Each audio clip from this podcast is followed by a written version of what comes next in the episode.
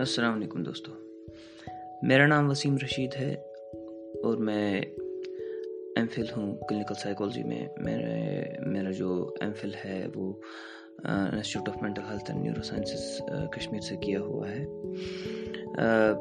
میرا اس podcast کا اسٹارٹ کرنے کا مقصد یہ ہے کہ میں جو ہے کلینکل سائیکالوجی کی جو کا جو علم ہے اس کی روشنی میں جو ہے جو ہمارے سماج میں انسانیت کو جو بھی مسائل درپیش ہیں ان مسائل کا حل جو ہے پیش کرنے کی کوشش کروں گا کہ کلینکل سائیکالوجی ان مسائل کے بارے میں، خاص طور پر انسان کی ذہنی صحت کے بارے میں جو ہے کیا کہتی ہے۔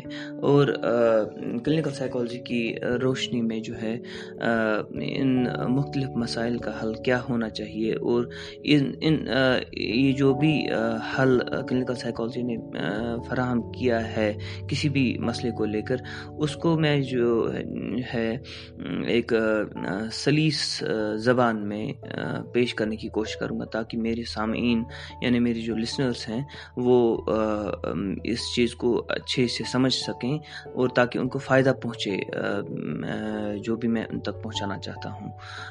غرض یہ ہے کہ میرے اس پوڈ کاسٹ کو شروع کرنے کا مقصد یہ ہوگا کہ وہ علم جس کو ہم ایز کلینکل سائیکالوجسٹ پڑھتے ہیں، سمجھتے ہیں، وہ علم ہم تک محدود نہیں رہنا چاہیے۔ وہ علم ایک عام انسان تک پہنچنا چاہیے تاکہ وہ اس علم سے فائدہ اٹھا سکے۔